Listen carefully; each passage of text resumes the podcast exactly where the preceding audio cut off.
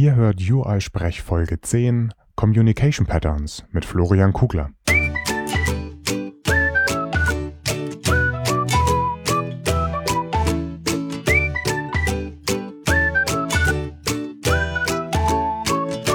Herzlich willkommen zu einer neuen Folge von UI Sprech, dem deutschsprachigen Podcast rund um die iOS-Entwicklung. Ich wünsche euch allen ein spannendes und erfolgreiches Jahr 2014 und sage auf diesem Weg noch einmal vielen Dank für eure lieben Nachrichten zu Weihnachten. Euer Feedback tut richtig gut und hilft außerdem, das Format weiter zu verbessern. Auch in diesem Jahr bin ich Heiko Behrens und in dieser Jubiläumsfolge zu Gast ist Florian Kugler, den einige von euch vielleicht als einen der Köpfe hinter dem Online-Magazin Objective-C.io kennen. Florian und ich sprechen darüber, wie die verschiedenen Teile von unseren iOS-Anwendungen miteinander Daten austauschen. Es geht dabei weniger darum, wie man ganz konkret das eine oder andere Coco-Framework nutzt, sondern wie wir selbst diese Muster einsetzen können, um unsere eigenen Apps zu gestalten. Dabei sprechen wir über Target Actions, Delegates, Blocks, Notifications und KVO, ihre jeweiligen Stärken und Schwächen und sprechen abschließend darüber, wie man bei dieser Auswahl den Überblick behält und geben einige Entscheidungshilfen. Anlass zu dieser Folge ist übrigens ein toller Artikel, den Florian bei Objective-CIO veröffentlicht hatte und das Diagramm zur Entscheidungshilfe, das am Ende der Weihnachtsfolge schon einmal kurz im Gespräch zwischen Marcel Jackwert und Florian Bürger erwähnt wurde, findet ihr auch in den Shownotes zu dieser Folge unter uisprech.de. Und jetzt viel Spaß! Gegenüber von mir sitzt Florian Kugler, den kenne ich persönlich eigentlich erst seit ein paar Wochen. Gelesen habe ich von dir, Florian, zum ersten Mal seit diesem Jahr überhaupt. Und das war Objective-C.io mit ganz vielen tollen Fachartikeln. Der letzte Fachartikel, da ging es um Patterns, wie verschiedene Teile in unserer Objective-C-Welt miteinander reden. Und genau darüber wollte ich mit dir heute reden. Magst du vielleicht für alle die, die dich noch nicht kennen, einmal erzählen, wer du bist und warum du dich mit iOS jetzt auskennst? Ja, danke erstmal für die Einladung zu UI sprechen. Mhm, gerne. Ähm, ich bin auch tatsächlich erst seit diesem Jahr in der Objective-C Community so richtig aktiv geworden. Ähm, ich habe letztes Jahr mit Chris Eitoff zusammen, mit dem ich auch Objective-C.io zusammen mache, an, angefangen an einem Projekt zu arbeiten. Und ähm, als wir da, als dieses Projekt weiter vorangeschritten war, ähm, habe ich auch einfach gemerkt, dass wie viel Spaß mir das macht und wie viel ja, wie viel man aus der Community auch so zurückkriegt mhm. und habe einfach richtig Lust bekommen, da auch mehr zu machen. Und das fing alles so ein bisschen an äh, mit der UI-Conf im, im, Mai, die mhm. es hier in Berlin gab. Und da kam das alles so ein bisschen ins Rollen, dass ich eben auch so in Anführungsstrichen in der Öffentlichkeit, in der Community mich mehr engagiert habe und angefangen habe, mehr zu machen. Was hast du vorher gemacht? Also dein Hintergrund? Äh, ja, mein Hintergrund ist nicht sehr geradlinig. Ich habe äh, vorher für meine eigene Firma gearbeitet, die ich mit zwei holländischen Freunden von mir vor ungefähr sechs oder sieben Jahren gegründet habe. Und wir hatten eigentlich gar nichts mit IT zu tun, sondern mit Talententwicklung im Sport. Mhm. Ähm, das ist so, so ein zweite, zweites Interesse von mir. Und ähm, wir haben da versucht, in Teamsportarten individuelle Entwicklung zu fördern. Und dann hat man natürlich ganz schnell das Problem, dass man da ähm, versucht, individuell zu arbeiten in einem Kontext, wo 200 Kids rumrennen oder mhm. so. Und das wird halt schnell zum logistischen Problem und da kann Software wieder helfen. Und dann bin ich halt auch in diesem Kontext wieder in diese, in die IT-Schiene, in die Software-Schiene reingerutscht und habe angefangen für uns, für uns intern Software zu schreiben, die uns bei unseren Projekten und für unsere Kunden, die da geholfen hat. Und ich habe das angefangen als Web-App zu schreiben. Mhm. Ich habe äh, Sprout Core benutzt, was ein JavaScript-Framework ist, was sehr stark Coco ähnelt. Genau. Das verwendet Apple ja selbst auch für die iCloud Web-Apps.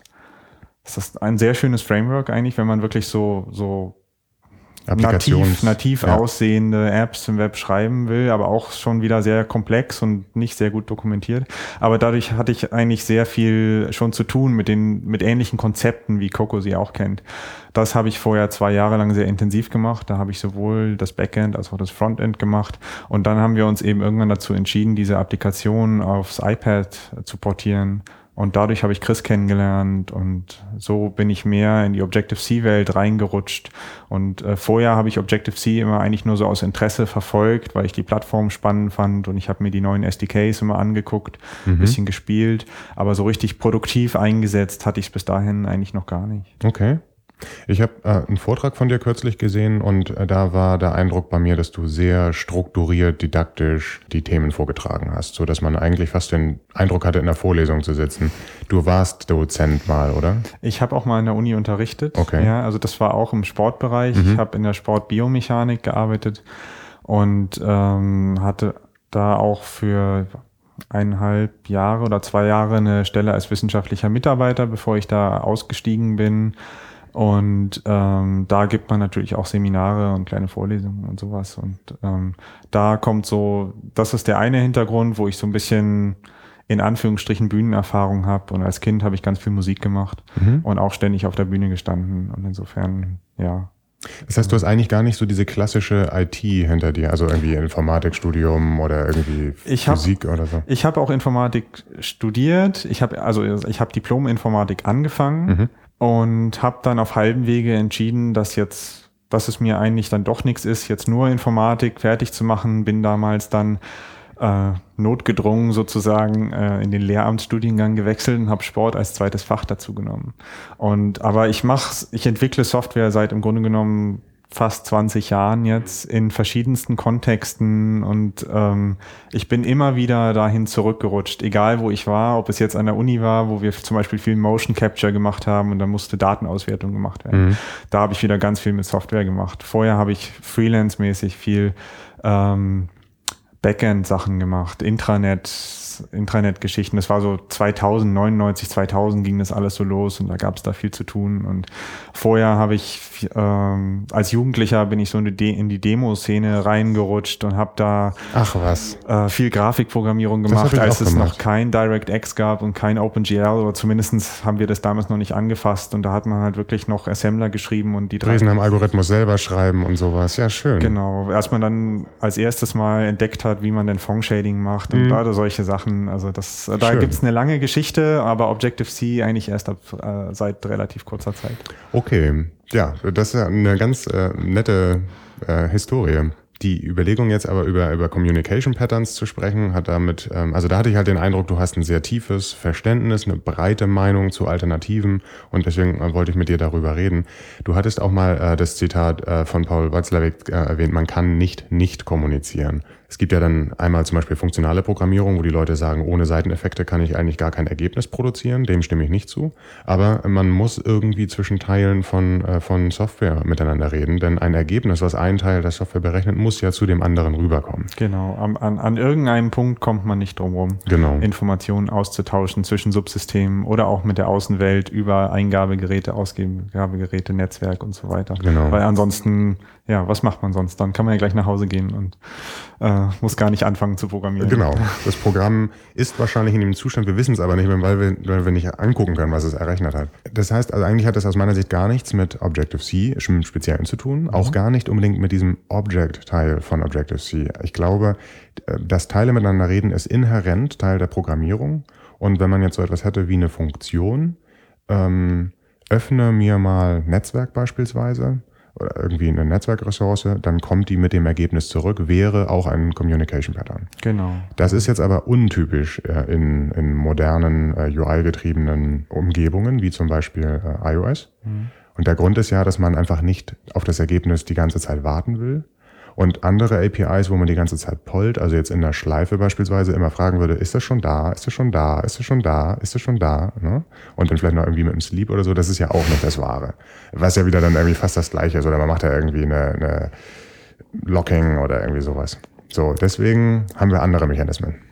Genau, klar. Also das Grundproblem ist natürlich völlig unspezifisch äh, im Hinblick auf Objective-C erstmal und, und, in Objective-C und aber dann auch in den Frameworks, die Apple uns liefert, sei es in Coco oder Coco Touch, gibt es halt einfach bestimmte Pattern, die sich so eingebürgert haben, wie man dieses Problem angeht in verschiedenen Situationen. Und da wird es halt dann Objective-C spezifischer, obwohl man natürlich diese Pattern auch in anderen Sprachen wiederfindet teilweise oder auch andere Pattern. Mhm.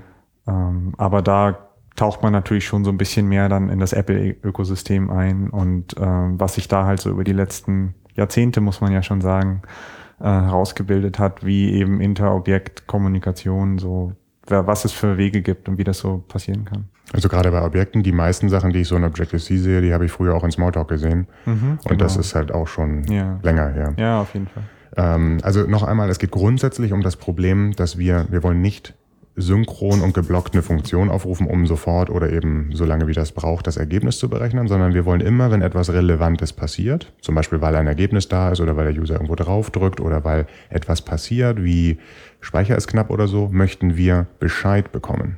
Genau. Darum geht es ja. Ja, ja. also da mit dem Begriff synchron muss man vielleicht in dem Zusammenhang insofern ein bisschen vorsichtig sein, dass man das nicht verwechselt ähm, damit, dass diese Kommunikationsmechanismen, über die wir reden werden, ähm, dass die alle na, synchron passieren. Die mhm. laufen alle synchron ab und die Nachricht wird zugestellt, bevor äh, mein Methodenaufruf zurückkommt. Ähm, in den meisten Fällen, es gibt Ausnahmen. Mhm. Ähm, aber man braucht sie natürlich oft in Zusammenhängen, wo man genau das vermeiden will, was du angesprochen hast, dass man eben auf dass man zum Beispiel darauf wartet, bis das Netzwerk antwortet, man einfach nur in einer Weilschleife rennt, solange das nicht äh, der Fall ist. Oder sobald man eben e Ereignisse kommunizieren will, die irgendwann mal auftreten, Kernel-Events, lauter solche Sachen, wo man ja nicht permanent pollen will. Mhm. Und ähm, insofern hat es einen asynchronen Charakter. Die Mechanismen an sich funktionieren eigentlich meistens sehr synchron, dann sobald man sie einsetzt, sobald man jetzt eine Notification schickt oder sowas. Aber da kommen wir später ja auch noch. Du meinst jetzt vor allem die Senderseite, ne? Genau, die Senderseite, die funktioniert eigentlich sehr synchron. Aber als, als Klient, als Empfänger möchte ich mhm. das ja asynchron eigentlich genau, haben. Ja, also das da ist ein interessanter Aspekt. Da gibt es so die zwei verschiedenen Seiten. Mhm. Ne? Ja. Als ich das allererste Mal etwas in iOS entwickelt habe, kam ich sehr schnell an den Punkt, dass ich so Bescheid wissen wollte, dass etwas passiert. Mhm. Und das war, äh, wenn ich einen UI-Button hatte, da wollte ich in äh, TouchUp wenn also der Knopf irgendwie gedrückt wird und der Finger wieder hochkommt, wollte ich, dass irgendwie eine Nachricht geschickt wird. Ja, das ist natürlich so ein ganz klassisches Beispiel, mit dem man in jedem ähm, Beispiel, was über Hello World hinausgeht, ja. äh, in, in, Berührung kommt. Ähm, ja, ist Klassiker im Interface-Bilder. Äh, macht man das ja ganz früh, dass man einen Button reinzieht und dann einfach ähm, das verbindet mit View-Controller meistens, wenn wir uns mhm. jetzt auf iOS befinden mhm. und da einfach mit Rechtsklick beziehungsweise Steuerung-Klick und dann äh, von dem Button darüber zieht und damit so ein, ähm, ja, eine Target-Action-Verbindung im Grunde genommen herstellt, sodass der Button weiß, dass wenn der Benutzer da seinen Finger drauf hatte und ihn wieder hochhebt, dass dann eben diese Action ähm, Nachricht geschickt wird an das entsprechende Target, was ich gesetzt habe. Ja. Das ist so ein, ja, das ist so ein ganz grundsätzliches Pattern, was gerade im Zusammenhang, im Zusammenhang mit, ähm, mit User Interface Elementen ja ganz oft anzutreffen ist. Also bildlich nochmal, ich ziehe die blaue Linie von dem Button im Assistant View rechts rüber in meinen Code, dann fragt genau. er mir, was willst du machen, Outlet oder eine Action? Ja, eine ja. Action. Und dann steht da einfach meine Methode Mhm. Und von dieser Verknüpfung und wie das eigentlich passiert, sehe ich gar nichts mehr. Das ja. passiert jetzt durch die Magie Interface-Bilder, dadurch, dass es im NIP, also in der XIP-Datei abgespeichert wurde. Beim Deserialisieren stellt er etwas her. Und da hast du jetzt schon gesagt, ähm, Action und Target oder eigentlich auch andersrum mhm. sind im Wesentlichen zwei Werte, die dann äh, in, dem, äh, in dem Button abgelegt werden. Genau, also das fühlt sich erstmal sehr magisch an, weil man es in so einem grafischen Interface verbindet. Ähm, ist am Ende aber halt ein Mechanismus, der dahinter steckt, ähm, der ähm, eigentlich ganz klar und offensichtlich und gut dokumentiert ist und man kann ganz genau nachgucken, was da so passiert. Und in dem einfachsten Fall, wie wir ihn jetzt gerade angesprochen haben, dass man einfach die blaue Linie da zieht, ähm, wird eben ein bestimmtes Objekt als Target gesetzt, sodass eben der Button weiß, wo geht die Nachricht hin an welches ähm, Objekt? An welches Objekt geht die Nachricht und was ist die Nachricht? Das ist eben dann benannte Action, ähm, so dass diese Methode auf diesem bestimmten Objekt aufgerufen wird. Das Ganze ist aber nur ein Spezialfall eines eigentlich viel generelleren Mechanismus, der dahinter steckt, nämlich ähm, die sogenannte Responder Chain, mhm. die es ja sowohl auf iOS als auch auf dem Mac gibt. Auf iOS kommt man damit eigentlich nur selten in mhm. Berührung, mhm. dadurch, dass ja, man hat halt nicht diese ganzen komplizierten Sachen wie mehrere Fenster und, und solche Geschichten. Auf dem Mac arbeitet man da, arbeitet man viel direkter damit. Ähm, aber die Responder-Chain kommt halt in dem Moment zum Einsatz, wenn, wenn jetzt eben so ein Target-Action-Paar kein Target mehr hat. Also, also angenommen, nil. wir setzen das Target auf Nil, mhm. dann wird die Nachricht trotzdem versucht zuzustellen. Man weiß halt nur nichts, zu Compile-Time weiß man noch nicht, wohin die Nachricht gehen wird, sondern das wird halt dann zur Runtime äh, wird versucht, ein entsprechender Empfänger zu finden, der an dieser Nachricht interessiert ist. Und dann wird, wird dieses Event eben die Responder Chain äh, auf die Responder Chain geschickt und ähm, das ist ganz klar definiert, in welcher Reihenfolge mhm. da die Objekte zum Zug kommen. Und ähm, das ist halt ein sehr, sehr flexibler Mechanismus, wo der Sender der Nachricht nichts vom Empfänger wissen muss und der Empfänger muss nichts vom Sender wissen. Ist ganz stark entkoppelt und trotzdem können diese beiden Komponenten miteinander kommunizieren zur Runtime. Ich werde nochmal, Apple hat das auch natürlich alles dokumentiert, einen Link dazu in die Show Notes packen. Im Wesentlichen ist das so äh, vom View nachher hoch zum View-Controller, dann also zum, vom, zum, zum äh, View des View-Controllers dann wirklich zum View-Controller und wenn jetzt View-Controller verschachtelt sind, da dann auch wieder so im Zickzack genau, mit den Views. Ja. Das ist ganz nützlich, auch wenn man so äh, Copy-Befehle und sowas machen will. Mhm, ähm, ja. Also wenn man damit jetzt noch nicht direkt in Verbindung kam, ähm, verlinke ich, das ist eine ganz spannende Sache. Genau, und es geht ja am Ende dann noch bis zur Application. Application genau. Delegate hoch, genau. wo man sich dann noch einhängen kann, wenn man will und ja. Also auch nochmal, äh, man kann natürlich auch ohne Interface-Bilder genauso ein Paar von Target genau. und Action machen. Immer dann, wenn man so manu also im Code programmatisch ein Click-Event irgendwie haben will, findet man das immer und dann wundert man sich, ja, warum sind das diese zwei Parameter? Das ist genau das. Genau, und da ist ja auch gerade auf iOS ist es ja, ist die API ja sehr flexibel geworden im Vergleich zum Mac auch, weil man auf iOS eben ähm, diese Methode hat, Add Target Action, ähm, wo man an einen UI-Element, also zum Beispiel an einen Button auch mehrere Targets und Actions ranhängen mhm. kann. Das ist sehr viel flexibler, als es auf dem Mac ist. Ähm, aber trotzdem eigentlich auf iOS nicht so, also man, man, man verwendet es meistens im Zusammenhang mit, im, im Zusammenhang mit Interface-Bilder und nicht so sehr, dass man die Responder-Chain direkt verwendet, indem man das Target auf Nil setzt. Das ist eher ein Ausnahmefall. Also ich habe selber noch fast nie benutzt. Ich habe noch nie benutzt. Ich habe neulich mal ein bisschen mit rumgespielt, einfach weil ich dachte so, hey, Moment mal, eigentlich gibt's das doch und ich mhm. will das einfach mal, einfach mal gucken, was ich damit so machen kann. Und ich hatte ein relativ kompliziertes View, ein Custom View, was aus mehreren Subviews bestand und das ja, das Top-Level-View hat halt sozusagen den, den, den State gemanagt von dieser ganzen View-Hierarchie unten drunter und dann habe ich halt von diesen Subviews einfach nur, habe ich einfach nur so Messages auf die Responder-Chain geschickt, mhm. geschickt äh, und das Top-Level-View hat die halt dann ähm, aufgenommen und entsprechend den State angepasst.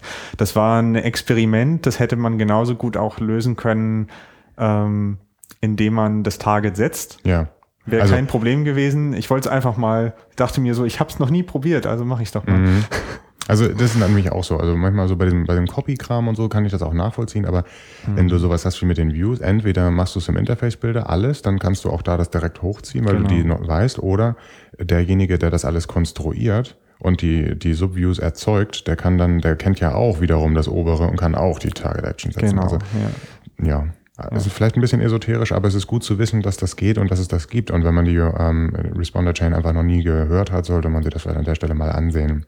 Es gibt eine Sache, die man nicht kann mit diesem Ansatz, nämlich, oder theoretisch könnte man das mit einem Selektor, aber praktisch wird das so gerade in diesem UI-Kontext nicht gemacht, nämlich irgendwie State übertragen.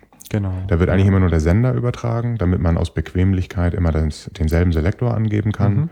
Um dann in einer Methode einfach zu gucken, bist du Button 1 oder Button 2, ja. um dann irgendwie nicht drei Methoden, vier Methoden am Ende zu haben. Wenn man irgendwie so ein bisschen komplexere Sachen haben muss, da war so das nächste, was ich gesehen hatte als iOS-Entwickler, immer so Tutorials, Table View. So, dann hat man Klassiker. ein, genau, ja. UI Table View Delegate. Und ähm, aus anderen Programmiersprachen kennt man auch den Begriff Delegate. Ähm, da war das dann plötzlich auf einmal viel breiter von der, also da war einfach eine Schnittstelle und nicht einfach nur eine ja, Signatur. Was, genau. sind, was sind denn jetzt Delegates? Ja, Delegates. Vielleicht kommt man auch als erstes erst mal mit der Data Source von der Table View in Berührung. Ah, ja. Das wäre vielleicht noch, kommt vielleicht noch früher. Ist ja ein ganz ähnlicher Mechanismus am Ende. Ähm, aber bleiben wir erstmal bei den Delegates. Ähm, Delegates sind halt immer dann gut, wenn zwei Objekte äh, miteinander kommunizieren müssen. Wirklich nur zwei Objekte, also nicht ein Objekt schickt einfach nur eine Nachricht und jemand anderer irgendwo in der App äh, ähm, nimmt sie vielleicht auf, sondern wirklich zwei bestimmte Objekte müssen miteinander kommunizieren und man will sozusagen auch die Sprache dieser Kommuni Kommunikation selbst festlegen. Also man will genau festlegen können, was für Nachrichten werden geschickt. Man will vielleicht auch Daten mitschicken und man braucht vielleicht auch die Möglichkeit, antworten zu können. Mhm. Also mit solchen, zum Beispiel solche Methoden, wenn wir bei TableView sind, wie äh, ich habe die Namen nicht genau im Kopf, so Should Select oder solche mhm. Sachen, wo man dann auch antworten kann, No, Yes. Mhm. Ähm, da geht's also dann auch in beide Richtungen. Und ähm, man entkoppelt halt die beiden Komponenten damit auch so ein bisschen voneinander, indem man eben, äh, indem die Table View eben nicht wissen muss, dass sie mit einem Objekt von Klasse X redet, sondern sie weiß eben nur, sie redet mit einem Objekt, das das Protokoll UI Table View Delegate implementiert. Mhm. Und das ist alles, was die Klasse, was mhm. UI Table View wissen muss. Und das, dadurch entsteht halt so eine, so eine gewisse Entkopplung und ich kann eben das Objekt, was, was den Delegate darstellt, auch austauschen gegen andere Objekte, die das gleiche Protokoll implementieren. Und ich gewinne halt einfach eine bestimmte Flexibilität, Flexibilität dadurch, ähm, so dass nicht mehr jedes Objekt wissen muss, genau wissen muss, welche ähm, konkrete was Klasse. Die, genau, was die Klasse dieser Objekte sind, mit denen sie redet, sondern mhm. man kann eben dieses Kommunikationsprotokoll, diese Sprache sozusagen, die man da etabliert für diese, für diesen Kommunikationskanal, kann man eben abstrahieren. Wir haben den Begriff Muster oder Pattern auch schon erwähnt. Mhm. Aus meiner Sicht ist das ein klassisches Strategy Pattern. Also Gang of Four, wenn man mhm. sich das mal, äh, wer das nicht gelesen hat, sollte das lesen. Ähm, und es gibt auch noch irgendwie dieses Coco Design Patterns, das kann man sich vielleicht auch nochmal angucken.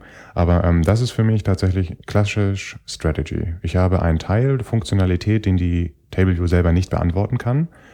Was soll es tun, wenn mhm. geklickt wird? Genau. Der aber essentiell wichtig ist und den kann ich austauschen gegen verschiedene Arten von Implementierung einer Strategie, um dieses mhm. Problem zu lösen. Und da finde ich, ist eine Data Source eigentlich genau das gleiche wie ein Delegate. Ja. Ja, also das ist genau das gleiche Prinzip. Ähm, es ist halt in dem Fall bei der Table geteilt in diese beiden Komponenten, die verschiedene Aufgaben erfüllen, wie die Namen schon sagen. Data Source stellt die Datenbereich, Delegate beantwortet alle möglichen Fragen. Also man man kann diese Trennung machen. Mhm. Diese Trennung ist sicherlich äh, diskutierbar, äh, wie klar sie eigentlich ist, mhm. aber sie ist auch nützlich immer wieder, weil man kann ja auch zum Beispiel, äh, der Delegate und die Data Source müssen ja nicht das gleiche sein. Mhm. Man kann zum Beispiel ähm, statt View Controller immer als Data Source zu verwenden, kann man ja auch beliebige andere Objekte als Data Source verwenden, um zum Beispiel ein bisschen Code aus seinen View Controllern rauszuhalten, damit sie nicht ganz so lang werden. Also da gibt es durchaus Methoden, wo das hilfreich wird, dass Data Source und Delegate getrennt sind. Aber der Mechanismus ist natürlich genau der gleiche. Und es ist auch ja eher die Ausnahme. Meistens gibt es ein Delegate. Genau. Und das war's. Und das ist also, ich hätte, glaube ich, tatsächlich drei Pro Interfaces, äh, Protokolle eingeführt, nämlich eins, das diese UI-Komponenten bereitstellt, das Mapping zwischen den Daten und den UI-Elementen. Mhm. Das finde ich ein bisschen unglücklich, dass das in der Data Source drin ist. Ja. Aber ähm, es sei mal dahingestellt. Ja. Ähm, das ist nämlich jetzt ganz typisch in Coro, dass gesagt wird, es gibt eine Strategie, die heißt Delegate. Mhm. Also so irgendwie the designated strategy. Das ist so Delegate eben. Genau. Und äh, ganz viel, das finden wir überall. Ob wir jetzt eine ja. NSUL-Connection haben ja. oder ob wir irgendwie ein Application haben, wo ein Application Delegate da ist. Und mhm. überall haben wir Delegates und das ist immer wieder das Gleiche. Es gibt irgendwie diese Strategie. Ohne die kann das Klassen, kann das eigentliche Ding nichts tun. Genau. Und sei es nur so etwas wie, ich bin eine NSUL Connection und muss am Ende mein Ergebnis, mein Payload irgendwo abliefern. Mhm. Wer ist dann das jetzt eigentlich? Ja, genau. Ja, das findet man ja wirklich überall in den Frameworks und ähm, da hat sich ja auch insofern ein bisschen was geändert, seitdem es, seitdem es das Optional Keyword in den, mhm. in den Protokollen gibt, weil vorher gab es ja ganz viele informelle Protokolle, mhm. was nur Kategorien mhm. waren im Grunde genommen. Und seitdem es Optional gibt, ähm, gibt es ja eigentlich diese Notwendigkeit für informelle Protokolle gar nicht mehr so stark, so dass man eben jetzt wirklich alles als formale Protokolle definiert hat. Da sieht man die Altlasten auf dem Mac viel deutlicher. Na klar, als in ja, da sieht man die Geschichte so ein bisschen durch. Ähm, ja, aber klar, das ist so ein Pattern, was ganz, ganz, was sich durch die ganzen Frameworks durchzieht und ähm, was sehr, sehr flexibel ist natürlich auch, weil jedes Objekt sozusagen seine eigene Kommunikationssprache definieren kann, was es halt was es immer, was es auch immer wissen muss, um seine Aufgabe wahrnehmen zu können.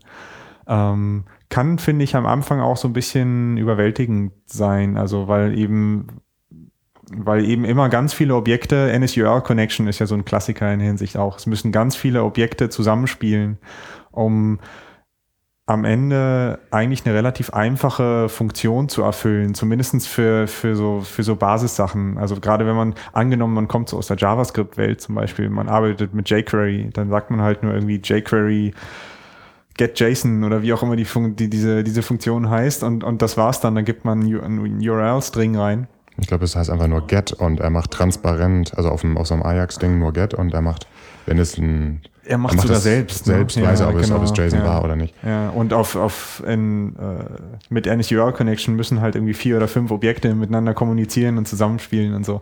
Und das fühlt sich erstmal sehr umständlich an. Es hat natürlich wieder historische Gründe, warum es so ist. Und weil da eben ganz viel Flexibilität und ganz viel Funktionalität drinsteckt. Ja, es sind so zwei Phänomene. Das eine ist, was ich sehe in, das ist immer das Problem, wenn du ähm, einfach nur Tutorials abklapperst oder Stack Overflow Antworten liest. Ja, dann implementiert dein View Controller eben dieses Delegate. Und äh, plötzlich mhm. ist dein View-Controller irgendwie acht verschiedene Delegates. Genau, ja. Und äh, kann irgendwie alles und ist so ein, so ein Gott-Objekt. Das ist so der, das eine, was passieren kann. Und das andere äh, habe ich irgendwie jetzt gerade vergessen. Oder was war? Ah ja, ist nicht immer ein Problem, aber doch eben eine ganz klare Beschränkung. Es kann immer nur ein Delegate geben. Klassischerweise ja. Und, aber ja. wenn man sich das mal genauer anguckt, dann kann man sich auch überlegen, ähm, beim, beim Table View, warum, also was ist denn, wenn jetzt gefragt wird, und da haben wir genau diesen synchronen Aufruf. Darf ich diese Zelle selektieren oder nicht? Mhm. Und der eine sagt ja und der andere sagt nein. Was mhm. soll denn dann passieren? Also es macht einfach häufig auch gar keinen Sinn. Ja. Wenn ich mir aber sowas ansehe wie ähm, eine NSURL Connection. Vielleicht macht es Sinn, dass der Payload an zwei verschiedenen Stellen am Ende rauskommt. Mhm. Nur ist es tatsächlich so, dass man ja die gesamte Breite der Schnittstelle angucken muss. Also, und die müssen alle dann ja konsistent zueinander passen. Der eine sagt, also man kann dir sich ja selber in seinen eigenen APIs auch überlegen, willst du JSON haben? Ja, nein. Mhm. Und dann hier ist der Payload und dann muss da auch wieder JSON dann entsprechend ankommen. An sich finde ich eine tolle Sache. Mhm. Aber du hast schon äh, ja erwähnt, dass das ähm, doch dazu führt, dass man irgendwie relativ viel so rumtanzen muss, um am Ende mal einen Aufruf zu machen. Ich könnte mir beispielsweise vorstellen, dass man einfach nur jetzt JSON haben will mhm. und genau an dieser Stelle, also ich drücke auf den Button, jetzt bin ich in dem Actionhändler von gerade eben, mhm. ich will JSON laden und da kommt irgendwie ein Objekt zurück und von dem will ich den Namen haben und das will ich in einem Label anzeigen. Da wäre es doch total toll, das an der einen Stelle einfach so hinschreiben zu können, ohne dass jetzt irgendwie ganz viele neue Klassen eingeführt werden müssen genau. oder ich drei ja. Delegates ja. implementieren muss. Ja, und gerade da kommt ja auch, äh, hat ja auch Apple angefangen, als Blocks in Objective-C eingeführt wurden.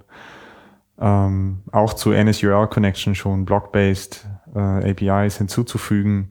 Ähm, und ich finde, es hat eben auch, es hat auch mit Lesbarkeit des Codes zu tun, dass wenn man eben das alles mit Delegates implementieren würde, dann würde man eben den Code an verschiedensten Stellen verteilen, der eben dann am Ende diesen Request beantwortet mhm. oder auf Fehler reagiert mhm. oder so. Und wenn ich jetzt so eine äh, sozusagen moderne API einsetze, ähm, die irgendwas mit Asynchronous Request, glaube ich, hieß auf NSURL Connection. Jetzt gibt's ja auch NSURL Session, da gibt's sowas wie Download Task mhm. with URL, Completion Händler, diese Sachen. Dann ist eben auch der Code, der eben das Ergebnis entgegennimmt an der gleichen Stelle wie ähm, der Methodenaufruf, der eben den Netzwerk Request startet. Und das kann eben manchmal durchaus hilfreich sein, um eben diese Verbindung zu sehen und den Code auch lesbarer machen. Ähm, und es reduziert halt für einfache Fälle einfach so, ja, diesen, diesen Overhead, dieses klassischen Patterns, wo man eben immer mindestens drei oder vier Delegate-Methoden implementieren musste, um alle möglichen Fälle abdecken zu können, mhm. die so mhm. passieren können bei so einem Netzwerk Request. Also so Errors und Timeouts und Success und was es alles so gibt. Und dann, und dann um äh, zu wissen, worum es ursprünglich ging, kannst du dann noch so ein User-Data-Objekt überall mit, so ein Kontextobjekt mit rumreichen. Genau, ja, ja, ja. Das wird natürlich, für, für einfache Fälle ist es einfach viel Overhead. Und mhm. da sind diese Block-based APIs sehr praktisch und äh, fühlen sich we viel weniger sperrig an einfach. Und ähm, das große Problem, was ja wahrscheinlich jeder kennt mit Blocks, sind natürlich die, die berühmten Retain Cycles, mhm. die man sich damit einhandeln kann, ähm, wo man halt vorsichtig sein muss, wie man sie einsetzt. Ähm, Vielleicht sollte man nochmal erklären, wie so ein Retain Cycle entsteht. Ja, genau. Also ein Beispiel ist halt immer, dass, dass ich im Block ähm, self referenziere referenziere ist vielleicht eine komische deutsche Übersetzung. Lass uns noch mal noch einen Schritt, mit dem, noch einen Schritt zurück ja. mit dem Retain. Also wir haben ja jetzt eigentlich gar nicht mehr das Wort Retain irgendwo, mhm. weil wir ja Arc haben. Genau, da ist das alles transparent. Es ist ja, ja, so, wenn ich ein anderes Objekt habe, in einer, zum Beispiel in einer lokalen Variable, dann halte ich das fest, bis ich wieder aus der Methode raus bin. Genau. Also man ist aus dem Scope raus und ich habe eine starke äh, einen starken Verweis, eine starke Referenz auf dieses Objekt. Genau. Und so lange lebt dieses Objekt. Genau, und wenn, solange es auf dem Stack liegt, ne, und wenn der stackt, wenn die Stack-Frames dann wieder rausgeworfen werden, wenn die Methode zurückkehrt, dann ist auch die Referenz weg. Und mit Blocks ändert sich das halt. Ja, aber äh, das auch, aber das ist vielleicht gar nicht äh, Wenn ich jetzt sage, ich habe ein Objekt in einer Variablen mhm. mit Strong, was ja Default ist, also ja. wenn ich einfach nur Non-Atomic Property habe mit einem Objekt, ja. halte ich dieses Objekt stark. Mhm. Und das Problem ist jetzt, dass, oder das Objekt, das ich halte, wird auch nie abgeräumt, bis ich abgeräumt werde. Oder ne, wenn ja. noch jemand anderes eine Referenz hat, auch. Und das Problem haben wir eigentlich auch schon bei den Delegates. Wenn jetzt das Delegate sagt, also angenommen, ich halte ein Objekt und ähm, dieses Objekt, von dem bin ich ein Delegate. Mhm. Und angenommen, dieses Objekt würde mich jetzt auch stark halten, dann halte ich den stark, der hält mich stark und weil in Objective-C kein Garbage Collector da ist, sondern einfach nur gezählt wird, wie hoch ist das, ist das noch größer als null, würden wir beide nie abgeräumt werden. Ja, das ist, das ist ein guter Punkt, dass eigentlich Retain Cycles sind ja nicht blockspezifisch und das hm. ist eigentlich erstmal das viel einfachere Beispiel, hm. was du gerade bringst mit den Delegates, dass wenn die beide strong wären, also wenn das, das Objekt an, zum Beispiel der View Controller würde das äh, Table View strong halten und das Table View würde den View Controller als Delegate strong halten, dann würden die halt ähm, bis in alle Ewigkeit leben. Genau. Deswegen ist es und, ja ganz klar äh, definiert, wie das läuft beim Delegate. Das Table View hält sein Delegate weak. Genau. So, also immer wenn ja. man selber auch ein Delegate schreiben würde, würde man, was schreibt man da? Weak schreibt man hin, ne? Genau. Wir schreiben alle nie wieder assign, wir schreiben nicht äh, unsafe, unretain, wir schreiben immer nur weak. und definieren da unsere Properties. Genau, also da ist schon mal geregelt, wie das läuft. Mhm, und genau. bei Blöcken haben wir jetzt ein ähnlich gelagertes Problem. Ja, genau. Bei, bei Blöcken ist ja die Besonderheit, dass man in einem Block Variablen auf Variablen zugreifen kann, die außerhalb des Blocks definiert sind. Also wenn ich zum Beispiel in einer Methode eine lokale Variable anlege, dann kann ich auch im Block auf die zugreifen. Mhm. Und der Block kann aber ja irgendwann später mal asynchron aufgerufen werden und äh, muss deswegen eine Referenz auch zu dieser Variable halten. Mhm. Und dazu gehört eben auch Self. Äh, also wenn ich in dem Block auf irgendeine Instanzvariable zugreife oder auch eben direkt irgendeinen, auf ein Property zugreife. Oder später meine Methode aufrufe oder so. Oder auch das, genau. Ja. Jede Referenz zu Self führt eben dazu, dass der Block ähm, Self, welches Objekt das auch immer ist an dieser Stelle, mhm. ähm, strong in einer, in, einer, in einer starken, um es mal zu übersetzen, Referenz äh, hält. Da wird es eben ein bisschen, kann es ein bisschen gefährlich werden mit den Blocks, weil wenn jetzt eben ähm, das Objekt, an den ich, das, an den, ich äh, den Block übergebe, diesen Block auch noch retained, also diesen auch noch eine Strong-Referenz zu dem Block hält ähm, und mein Block die Strong-Referenz zurück zu Self hat, dann kann man eben so einen Zyklus kreieren. Und wenn den niemand bricht irgendwann mal an einer Stelle, dann habe ich eben wieder die Situation, wie wir sie gerade schon mit View Controller und Table View Delegate angesprochen haben, dass es ähm, dass diese Objekte einfach nie mehr ähm, dealloziert werden, weil, ja. Ähm, ja, weil jeder eine, eine, eine Strong Reference auf den anderen hat. Das haben wir gebrochen, diesen äh, Zyklus, äh, indem wir Weak eingeführt haben bei den Delegates. Genau. Bei den Blöcken, also brechen heißt irgendwann mal brechen, muss nicht unbedingt heißen äh, an jeder Stelle, an irgendeinem Glied in dieser Kette, sondern du kannst auch sagen, über die Zeit hinweg irgendwann mal brechen. Genau. Ja. Und das, das ist halt bei den Apple APIs, wenn man sich die Blöcke anguckt, ziemlich gut gemacht. Ja, ja. Du kannst diese APIs so designen, dass klar ist, dass am Ende dieser Block mal abgeräumt werden kann. Genau, ja. Und das kann ja auch das kann ja dadurch passieren, dass man eben zum Beispiel ähm, Self in eine als weak deklarierte Variable speichert, bevor man ähm, also außerhalb des mhm. Blocks und dann innerhalb des Blocks diese Variable verwendet.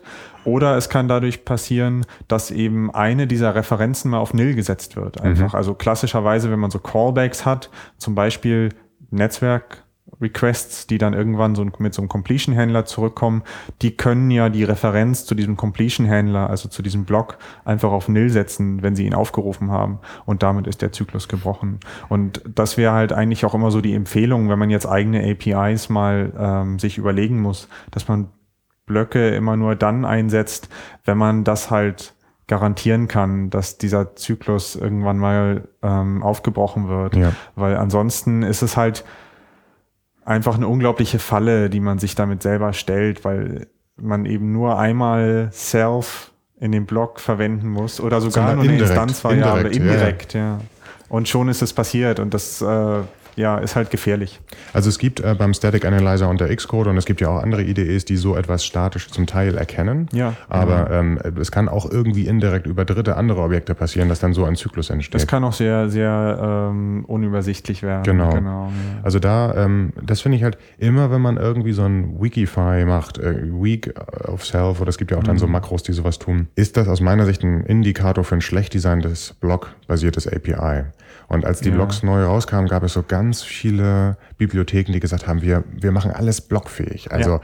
wir machen einen UI-Button, der einen Block hat. Und dann kann man einfach einen UI-Button machen und dann sagt man hier irgendwie on touch und dann schreibt man einen Block rein. Das sieht erstmal so aus, wie ist ja alles ganz toll. Und ja, aber dann musst du nämlich, weil die ja das Problem haben. Mhm, genau. Es gibt nicht diesen einen Moment, wo der Button nie wieder diesen Händler braucht. Jederzeit könnte immer mal wieder dieser Knopf gedrückt Genau, werden. ja. Die können das nicht abräumen. Und das Ja. ist ein Zeichen für, hier sind Blöcke wahrscheinlich falsch. Ja, ist einfach das falsche Werkzeug dann an der Stelle. Also Blöcke waren halt, äh, ich glaube, es war eine große Erleichterung, als sie eingeführt wurden. Es war ein echten Mehrwert, äh, Gewinn für die Sprache, aber ähm, man muss sie halt da einsetzen, wo sie auch wirklich Sinn machen, wo man sich keine, ja, keine Beine mitstellt. Ähm, und da gibt es eben auch viele Beispiele, wo es eben keine gute Idee ist. Genau das, was du gerade äh, erwähnt hast. Sobald man eben keine Möglichkeit hat, diesen Block auch wieder abzuräumen, die Referenz zu dem Block wieder abzuräumen, wird's halt gefährlich. Mhm. Es gibt ein anderes Anti-Pattern bei Blöcken, das ich, weil du vorhin meintest, in JavaScript ist das ja so einfach. In JavaScript sehe ich sehr häufig, dass Leute so Kaskaden von Callbacks haben. Ich habe lange Zeit mit, auch mit Node.js gearbeitet. Ich kenne das, ja. Und ich sehe eben auch einige blockbasierte Methoden, wo du dann hast so und dann in dem Completion-Händler rufe ich dann wieder was auf, was dann wieder einen Block hat und dann hast du so immer tiefer, immer tiefer deine Blöcke. ja. Äh, was kann man dagegen machen? Naja, erstmal nutzt man ja schön die 16 zu 9 Bildschirme aus, endlich mal. Ne? Immer schön weiter nach rechts einrücken. Muss man ja auch mal dazu sagen. Nee, das, dafür sorgen ja die, die Coco APIs schon. Ähm, naja, was kann man dagegen machen? Äh, ein gutes Rezept ist natürlich oft, dass wenn man so einen Completion-Händler zum Beispiel zurückkriegt, dass man dann nicht da drin wieder anfängt, äh, viele andere APIs, Block-based APIs aufzurufen, sondern dass man vielleicht aus dem Completion-Händler einfach mal eine andere Methode in seiner Klasse aufruft und da die weitere äh, Verarbeitung der Daten oder was auch immer es ist, ähm, durchführt. Also weil man kann ja dieses, dieses Nesting, diese typische Pyramidenstruktur, die da entsteht, kann man ja an jeder Stelle dadurch aufbrechen, dass ich eben den nächsten Layer sozusagen wieder äh, extrahiere und eine, in eine andere Methode reinschiebe und dann kann ich da gegensteuern. Ähm, aber es wird natürlich auch irgendwann dann bisschen schwer zu lesen, wenn alles ineinander so genestet ist Mhm. ähm, und dann noch zu verfolgen, wo geht's denn hier eigentlich lang, was ist so der, der Control Flow, ähm, dann ist vielleicht auch irgendwann mal der Punkt gekommen, äh, wo man sich überlegen kann, kann ich das auch irgendwie anders lösen. Aber es gibt natürlich solche Fälle. Ja. Ja. Also es gibt auch ein ganz starkes Argument, das hatte ich auch mit dem Sven Günther in der Testing-Folge schon erwähnt. Du kannst solche Block-Callback-Sachen nicht richtig Unit testen. Ja. Also ja, du kannst jetzt ähm, NSUL Connection die Klasse mocken, so dass wenn dann ein neues Ding da in der Methode erzeugt wird und wenn das dann ein Callback reinkriegt, dann das dann merken als Block und den dann hast du diese Referenz auf den inneren Code und den dann im Unit-Test aufrufen, ist ganz, ganz übel. Ist schwierig, ja. Also da bin ich auch nicht so der, der beste Ansprechpartner. Ich habe ein sehr zwiegespaltenes Verhältnis Mhm. zu dem, zu Testing, so wie wir es im Moment so machen. Ähm, aber ja, Blöcke sind definitiv was, was äh, nicht hilfreich ist in der Hinsicht. Ja. Also und wenn man das nämlich so aufbricht, wie du beschrieben hast, dann hast du nämlich plötzlich doch wieder eine Nachricht, die du dem Objekt von außen schicken könntest, um das Verhalten zu testen. Was passiert dann, wenn jetzt hier Completion reinkommt? Ja, Und ähm, das, das macht das halt schon angenehmer. ja. Blöcke, gibt es da noch irgendwas, was du dazu sagen wolltest? Zu den Blöcken an sich. Ja, nee, Och, wenn nicht, nicht. wirklich. Ja, okay. Nö, also ich denke, Apple hat äh, gerade in den modernen APIs gute Beispiele, Ja, auch, die man sich auch. angucken kann. Also gerade jetzt auch einfach mal NSURL Session, so Mhm. NSURL Session, äh, was gerade rausgekommen ist mit iOS 7 Mhm. Mavericks. Ähm, da findet man gute Beispiele, was gute Einsatzzwecke von Blöcken sind. Eine Sache, die ich relativ äh, spät erst so gesehen habe, waren äh, Notifications. Mhm. Also spät im Sinne von, wenn man jetzt so seine ersten Schritte unter iOS macht, was ja auch schon ewig jetzt her ist im Grunde genommen, aber so, so Table View sieht man, Blöcke sieht man heute auch sofort, mhm. aber Notifications, das sind dann eher so Randfälle, also sowas wie mh, Aufrufe ans Application Delegate, äh, die ich aber lieber irgendwo ganz tief drin nochmal hätte, sowas wie die Applikation geht jetzt in den Hintergrund oder kommt wieder in den Vordergrund und dann will mhm. ich da irgendwo in meinem View Controller irgendeinen UI-Kram neu machen. Ja. Ähm, wie funktionieren jetzt Notifications im Gegensatz zu dem, was wir bisher gesehen haben? Notifications sind natürlich erstmal sehr, sehr, ähm, ein sehr, sehr entkoppelter Kommunikationskanal. Das ist wieder so ein bisschen ähnlich wie, wie die Responder Chain, wo wir vorher drüber mhm. geredet haben, dass sowohl der Sender nichts vom Empfänger wissen muss und andersrum. Ähm, grundsätzlich sind Notifications halt immer dann ein gutes Pattern, wenn man einfach nur so, ja, Nachrichten in die Welt schicken muss, ohne dass man irgendetwas erwartet, ohne dass man irgendwie erwartet, dass jemand was mit denen macht, dass vielleicht auch viele daran interessiert ist oder auch keiner. Es ist ein sehr indirekter Mechanismus, ähm, der auch jetzt wieder aus Senderseite gesehen synchron funktioniert. Also alle Empfänger, die es gibt, werden diese Notification bekommen, bevor der Methodenaufruf, um die Notification zu senden, zurückkommt. Ähm, und es gibt halt auch da wieder in Apples Frameworks gute Beispiele. Chordata ist so ein mhm. Klassiker. Chordata schickt diese unglaublich lang benannten Notifications, mhm. Manage Object Context Did Change und so weiter. Ähm, ja, was einfach so Sachen sind, da könnte jemand dran interessiert sein vielleicht auch in einem ganz anderen Layer. Also ich bin vielleicht irgendwo tief in meinem Model Layer drin, irgendwo Data Store und dann äh, interessiert sich irgendein View Controller dafür oder irgendein anderes Controller Objekt. Ähm, aber vielleicht eben auch nicht und der Empfänger weiß vielleicht gar nichts äh, konkret von, von, von dem bestimmten Kontext, der das, der das gerade schickt. Ähm, und da gibt's in dem Bereich Cordata gibt es da ein paar gute Beispiele für, die anderen hast du schon genannt, mit so Application State und solche Sachen. Ähm, in meiner, ich habe es auch selber noch nicht allzu oft verwendet, dass ich jetzt so Custom Notifications definiert habe. Schon immer mal wieder, aber ich habe immer so das Gefühl, es ist so ein bisschen unterbenutzt vielleicht. Also ich, ich finde, es gibt immer doch wieder ähm, Anwendungsfälle, wo man wo es hilfreich ist, einfach so eine Nachricht in die Welt zu schicken über bestimmte Events, mhm. die passiert sind, wo man noch gar nicht genau weiß, ja, brauche ich die jetzt eigentlich oder nicht, aber vielleicht brauche ich sie doch mal und dann habe ich ganz einfach, habe ich ganz einfach Zugriff da, da drauf, indem man ja einfach mal NS Notification Center shared, nee, wie heißt Default. das? Default Center heißt das Ding, genau. Da kommt man von überall ran, kann sich dafür registrieren ähm, ist sehr, sehr flexibel in dieser Hinsicht und man kann ja auch Daten verschicken. Also genau. so wie das Core auch macht. Also das ist so ein nicht Alleinstellungsmerkmal, aber eine Besonderheit vielleicht an dem Mechanismus, dass man eben auch Daten mitschicken kann. Core schickt ja dann diese ganzen Change-Sets mit, was sich, was sich verändert hat in so einem Kontext. Und das kann man eben in Custom, Not Custom Notifications auch machen, dass man eben, äh, es gibt so ein User-Info-Dictionary, wo man seine eigenen ähm, Daten reinstecken kann. Man kann NS Notification sogar ähm, subclassen. Hast du das schon mal will. gemacht?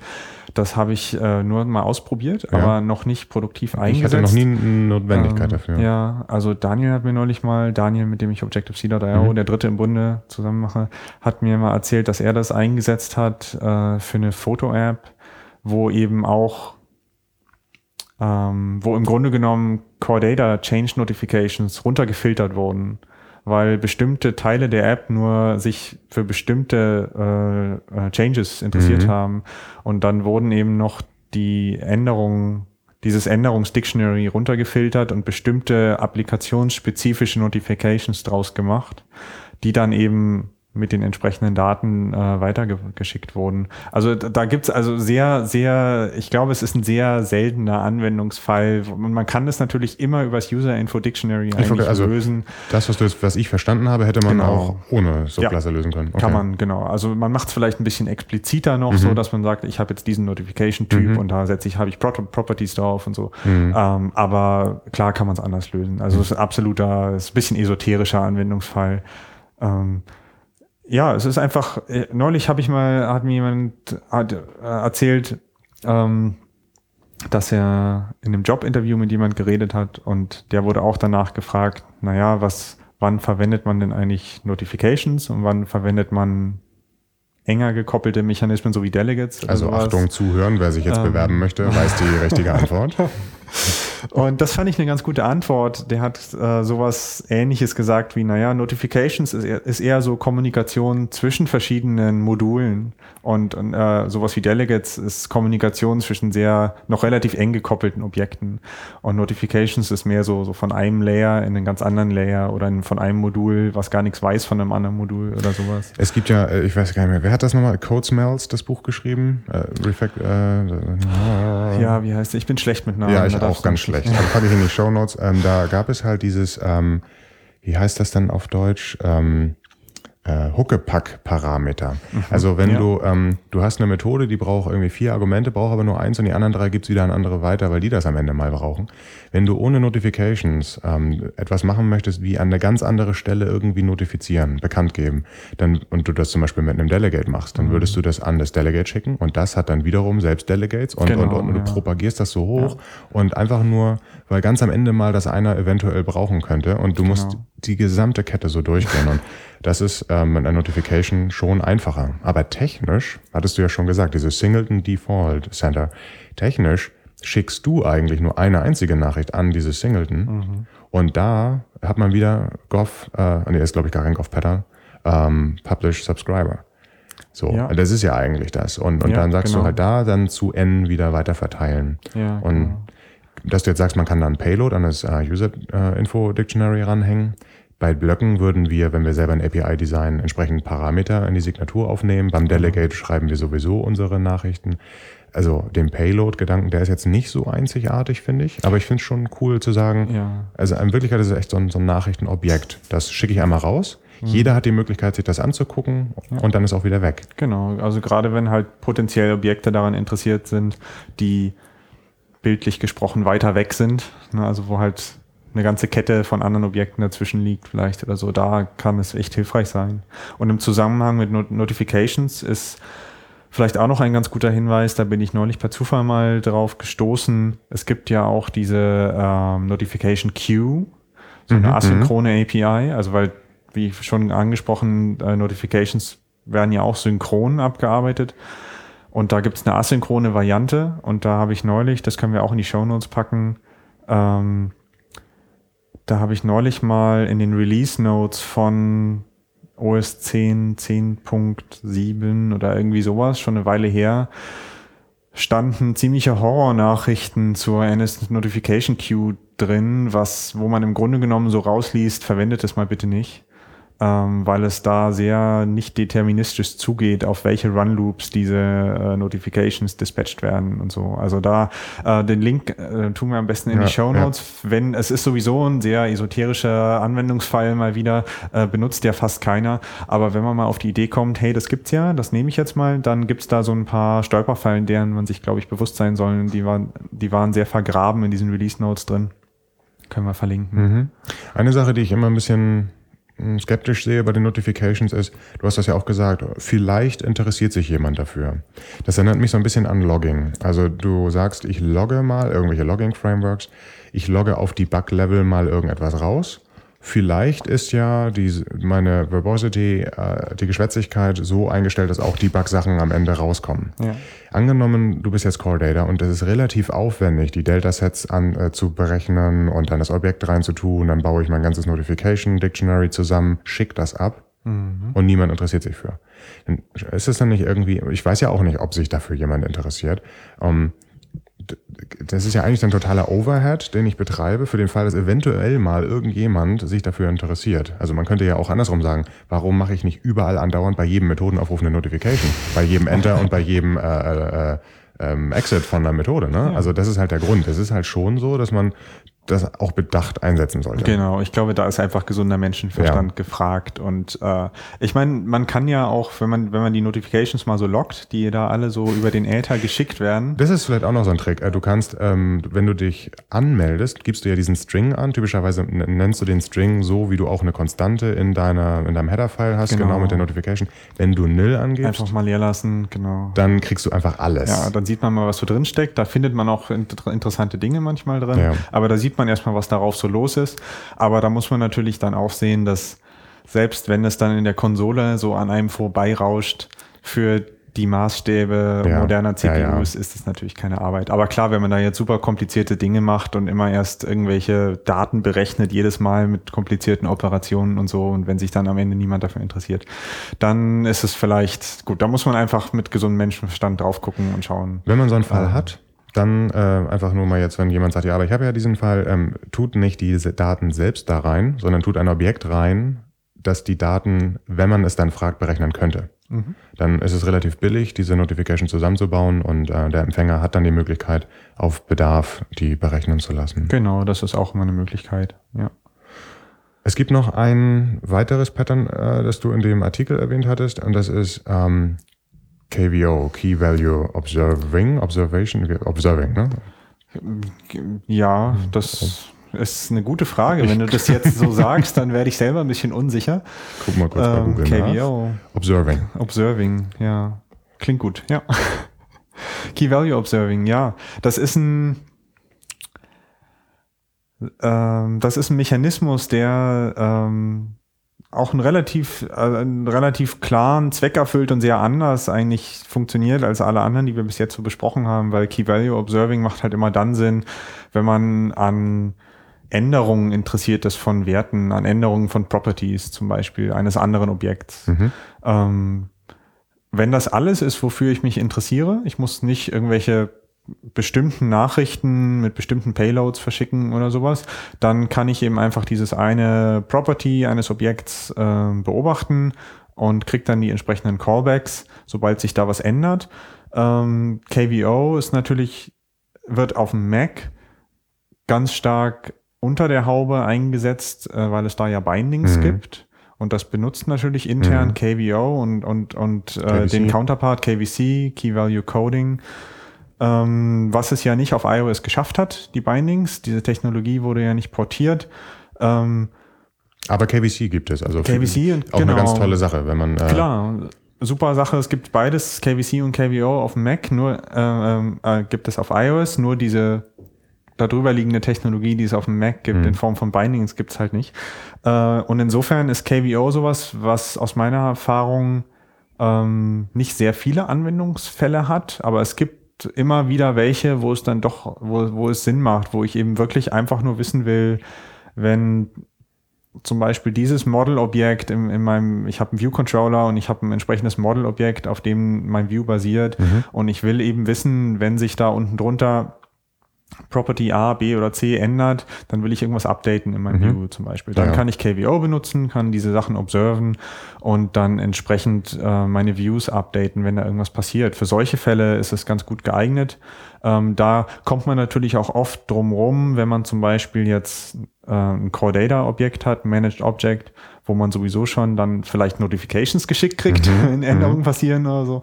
Aber wenn man das jetzt nicht hat und man ist einfach nur daran interessiert, wann ändert sich was an den Daten, dann äh, ist KVO durchaus eine Alternative. Und das hat aber natürlich so ein paar Bedingungen, die erfüllt sein müssen, damit man das gut einsetzen kann. Nämlich zum Beispiel, dass man das Objekt, was man beobachtet, dass man ähm, garantieren kann, dass das nicht plötzlich äh, unter einem einfach verschwindet, sozusagen. Also wenn das, wenn, wenn dieses Objekt in einem Weak Property gespeichert wäre, mhm. darauf Key Value Observing zu machen, ist keine so eine gute Idee, weil dieses Weak Property ja zu jeder Zeit ausgenillt werden kann. Und dann habe ich keine Chance mehr, den Observer zu entfernen. Mhm. Und dann kriegt man ja auch immer in der Konsole diese schönen Warnings, äh, Observer leaked oder sowas. Ähm, das ist also so ein Fall, wenn es eben nicht geht also vielleicht nochmal, wie man sich als Observer anmeldet. Also du sagst wirklich auf mhm. dem Objekt, ich interessiere mich für Ich glaube, sogar einen Pfad kannst du angeben, oder? Ja, man Also kann ganze Pfade Also angeben. mit Property, Punkt, und dann hat man ja irgendein anderes Objekt, Punkt, und das hat Ja. noch ein Objekt, Punkt, und dann eine Property. Genau. Dafür interessiere ich mich. Ja. Und ähm, dann interessiere ich mich immer dann, wenn ein neuer Wert da ist, ähm, oder ich will auch noch den alten haben, äh, Genau, oder, oder ich will gleich am Anfang einmal aufgerufen werden. Genau. Gibt es auch so einen Initial-Parameter, ja. Und dann, äh, dann nichts. Da ist dann kein Selektor oder so, sondern alle Sachen, auf Mhm. die ich lausche, egal von welchem Objekt, laufen alle bei mir auf einer einzigen Methode auf. Ja, genau. Da ähm, sieht man natürlich auch gerne immer schnell lange If-Else-Statements da drin, weil man ja immer testen muss, okay, für was, was hat sich denn gerade geändert, wenn diese Methode aufgerufen wird.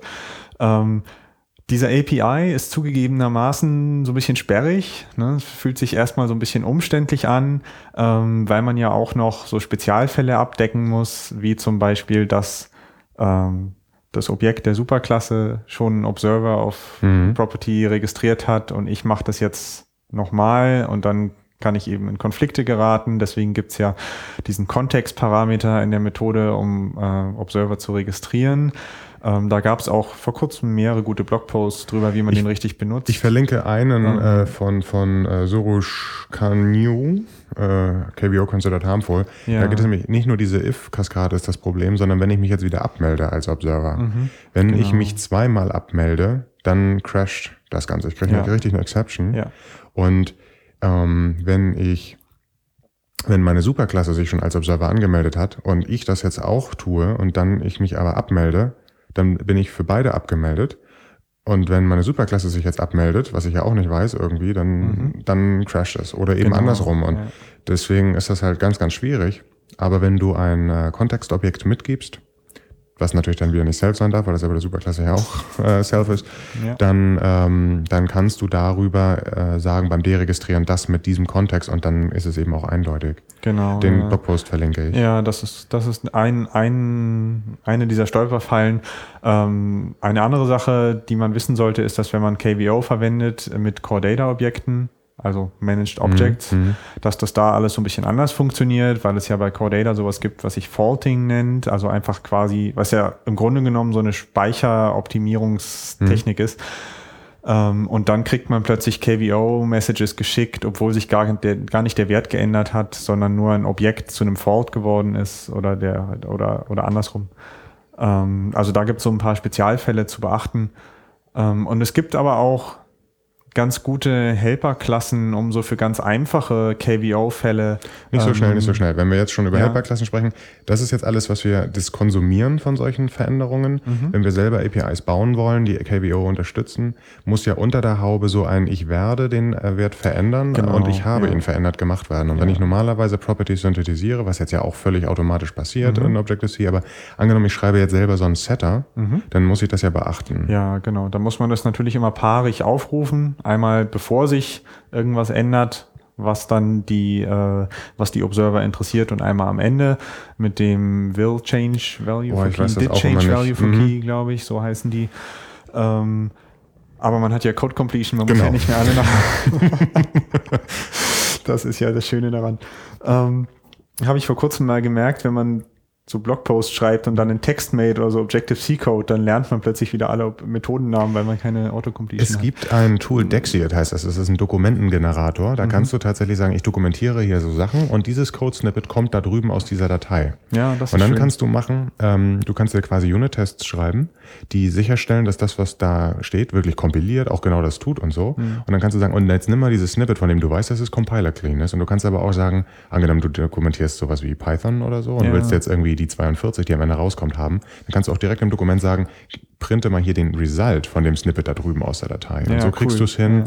dass immer dein Code in Sync ist und auch wirklich kompiliert und du nicht irgendwelche Typos in deiner Dokumentation hast. Copy- und Paste-Fehler in der Dokumentation sind ja der Horror, wenn du dann irgendwie ein Code-Snippet siehst und sagst, Ja. wieso soll das denn so gehen? Das ist super. Das habe ich irgendwann habe ich das schon mal gesehen. Ich habe es nie ausprobiert. Das ist ein guter Tipp, mal reinzugucken. Auch ja. wenn man jetzt zum Beispiel ein äh, anderes Anliegen hat, um aus textbasierten Dingen etwas zu produzieren, Mhm. Ja. der Code in Sync sein kann. Ja. Ja, KVO, Change Notifications. Da ähm, ist ja ein so ein Beispiel, wo man damit in Berührung kommt, ist, wenn man NS Operation verwendet. Ähm, also wenn man NS Operation Q normalerweise heutzutage verwendet und dann eigene Operation Unterklassen macht. Äh, wo irgendwie asynchron Code da drin ausgeführt werden äh, muss, dann muss man ja diese State Properties, die es da gibt, muss man ja selber setzen. Also ist executing, mhm. ist finished. Und da steht explizit in der Dokumentation drin, dass die ja ähm, KVO-compliant sein müssen, mhm. weil die Operation Queue diese Properties ähm, eben beobachtet. Und da muss man dann tatsächlich diese Setter selbst implementieren und diese Methoden will Change Value und Did Change Value auch aufrufen, sonst funktioniert das Ganze mhm. nicht. Ähm, das ist so eine Stelle, wo man äh, daran denken muss.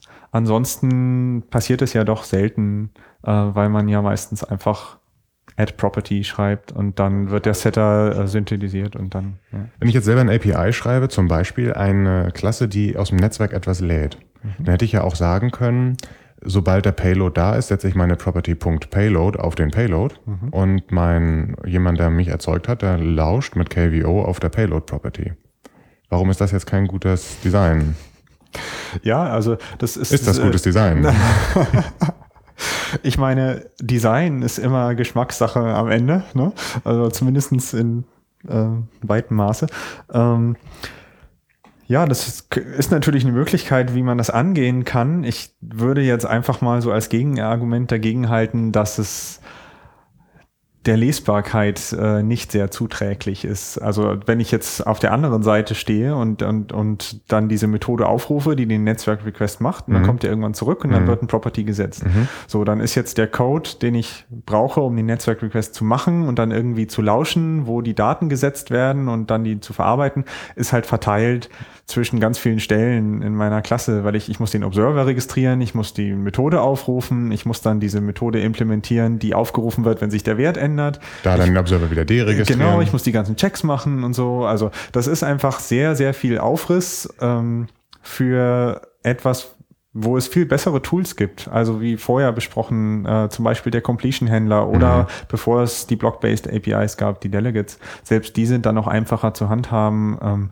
und flexibler, weil ich eben auch selber definieren kann, wie ich eigentlich kommunizieren will. Weil ich will ja vielleicht nicht nur Data ein Data Property setzen oder sowas, sondern ich will ja vielleicht auch das ganze Response Objekt zurückgeben. Vielleicht mhm. will ich einen Fehler zusätzlich mit, ja, mit so eine zweite Error Property. Da Solche Sachen, ja.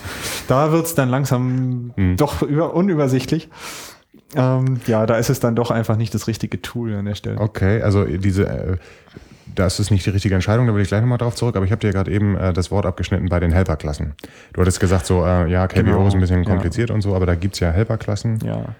Äh, für einfache Anwendungsfälle kann man sich da weiterhelfen. Das können wir auch in die Show Notes mhm. stellen. Da gibt es ein gutes Beispiel dafür. Das heißt, glaube ich, TH Observers and Binders oder mhm, sowas. Ähm, das stellt eine ganz einfache API zur Verfügung, ähm, die man aufruft und dann kriegt man so ein Observer-Objekt zurück und das speichert man einfach in, eine, in einem Property oder mhm. in einer Instanzvariable. Und ähm, sobald dann eben sobald man selbst dealloziert wird, das Objekt, von dem man aus den, äh, den Observer registriert hat, dann wird das auch dealloziert und damit wird der Observer dann äh, wieder runtergenommen. Das ist gut. Das ist so eine Variante, äh, das ist auch nicht viel, da ist nicht viel Magic drin, man kann sich diese Klasse angucken, da kann man, die kann man auf ähm, ganz einfache Art und Weise selbst in, weiß ich nicht, 30 oder Zeilen oder so nachschreiben. Ähm, da steckt nicht viel Magic drin und ist eine super Sache, ähm, was das Ganze so ein bisschen handlicher macht, ähm, wenn man es einfach hier und da ab und zu mal einsetzt äh, und nicht diesen ganzen nicht diese klassische API jedes Mal implementieren mhm. will, mit dieser anonymen Methode sozusagen, die dann aufgerufen wird. Wenn und dann noch diesem Kontextobjekt, so. oder macht man doch irgendwas falsch. Genau, das sind viele Sachen, die man vergessen kann. Und, also ich ja. benutze tatsächlich sehr selten KVO, eigentlich nur, wenn irgendwelche Framework-Klassen nicht so richtig unterstützen, dass man Bescheid ja, bekommt. Ja, also ich habe, wie vorher ja schon angesprochen, ich habe, bevor ich intensiv zu iOS gekommen bin, eben viel mit diesem Sprout Framework mhm. gearbeitet, was ja nach Coco modelliert war. Und da gab es eben auch Bindings. Und da war eben dieses ganz klare Pattern, dass es eben ähm, vom Model Layer in, in den Controller Layer und dann in den View Layer wurden die Daten über Bindings propagiert, so wie das auf dem Mac auch ja ganz mhm. üblich ist. Und dann kommuniziert man eben zurück über die Responder Chain oder Target Action von Views zu den Controllern und so weiter. Und dadurch war das echt so cool, dass wenn man die App richtig gebaut hat und sich daran gehalten hat, dann ähm, habe ich damals äh, eine Socket Connection hinzugefügt, WebSocket-Unterstützung. Mhm. Mhm. Und dann kamen eben plötzlich auf dem Model Layer Daten von meinem Server rein, die wurden da reingepusht und meine Views haben sich einfach alle abgedatet. Ja. So ohne dass ich extra was getan habe. Ja. Und das fand ich total cool damals. Und als ich mit iOS angefangen habe, habe ich mich erst so ein bisschen gewundert und gedacht so, hm, komisch, wie macht man das jetzt hier? Wie sorge ich denn dafür, dass sich da immer alles updatet, wenn ich jetzt Daten reinkriege? Und das ist halt was, was nicht so einfach zu lösen ist auf iOS. Also dann muss man eben wirklich anfangen, alles, was einem im Moment interessiert, in einem bestimmten View zu observen oder entsprechend die äh, Core Data Notifications zu holen. Ähm, da da gibt es nicht so einen so Standardmechanismus, der das äh, so für, der das so umsonst sozusagen möglich macht. Aber man muss auch sagen, dass es ja nicht allzu oft vorkommt, dass man darauf angewiesen ist, dass immer jedes View sofort sich updatet, sobald irgendwas reinkommen könnte im Model Layer. Also, Ja, manchmal ist es auch Ja. hinderlich, weil du ja gerade vielleicht äh, editierst und so Genau, und dann kommt ja. das von der Seite reingegrätscht. Genau, da muss man dann immer so ein extra Branch irgendwie aufmachen und äh, die Werte kopieren und dann gucken, wenn man speichert und so, ja. Ja. Ja. Okay, Ja. also ich glaube, dann haben wir so die, die Sachen eigentlich einmal alle durch. genau. Ähm, in deinem Artikel hast du, das finde ich total cool, so Entscheidungshilfe, so einen Flowchart gemacht. Ja. Äh, ist es grün, ist es eckig, aha, ein Elefant. Und dann ähm, so, so gehst du halt durch diesen Entscheidungsbaum durch und am Ende weißt du, hier müsste ich KVO doch einsetzen oder das hier ist am besten Delegate.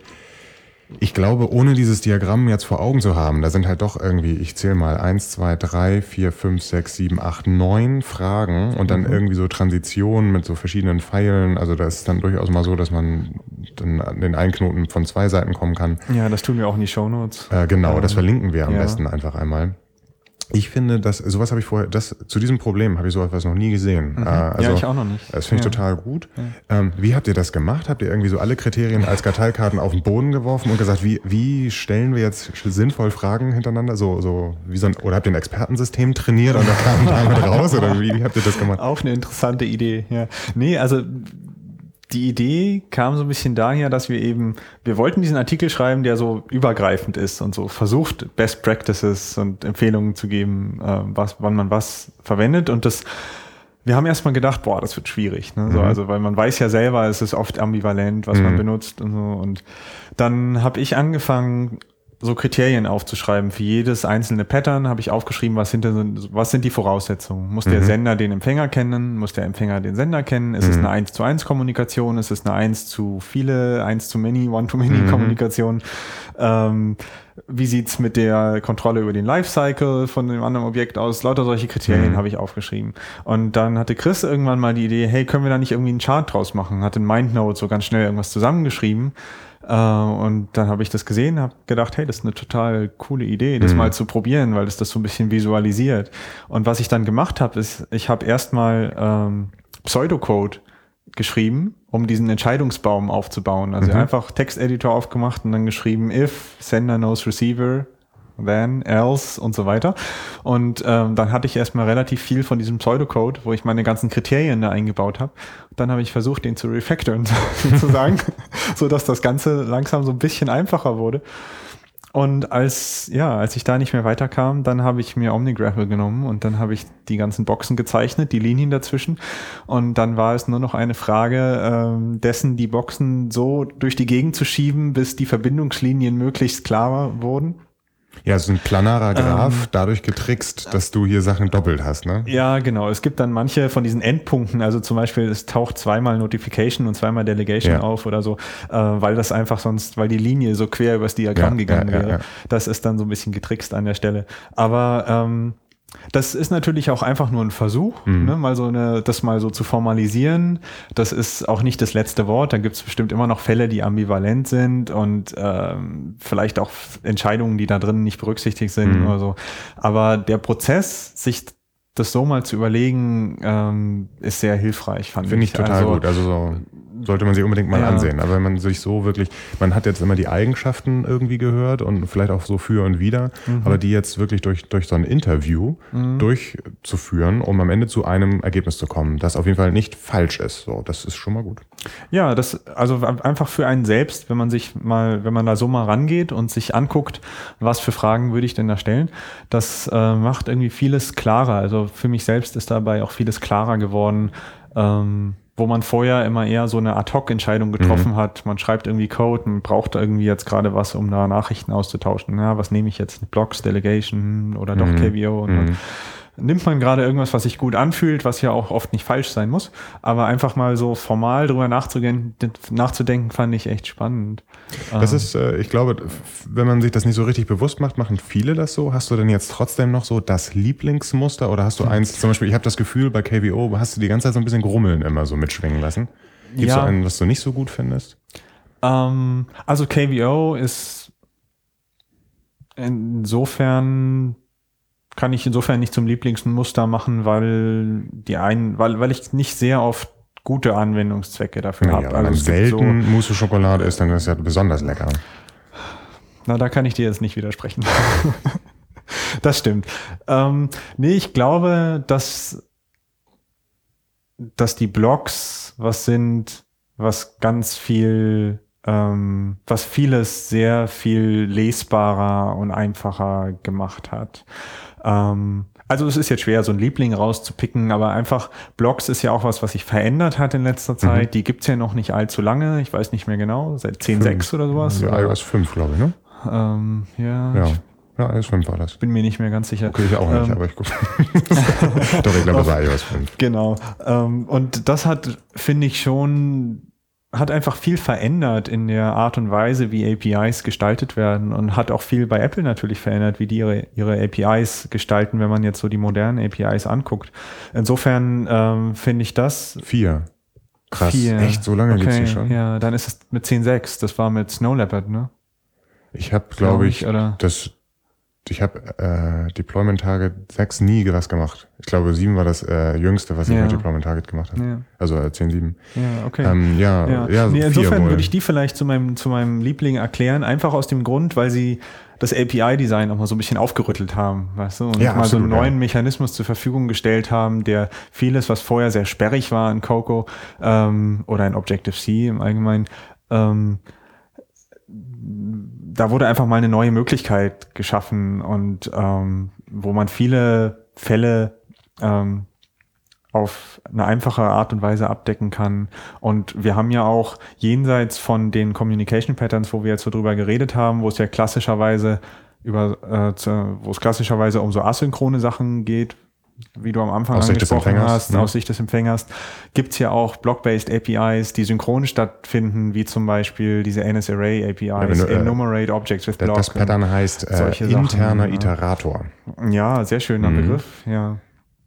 Also auch da gibt's ja Anwendungsfälle darüber hinaus, wo es viele Block-based APIs inzwischen gibt.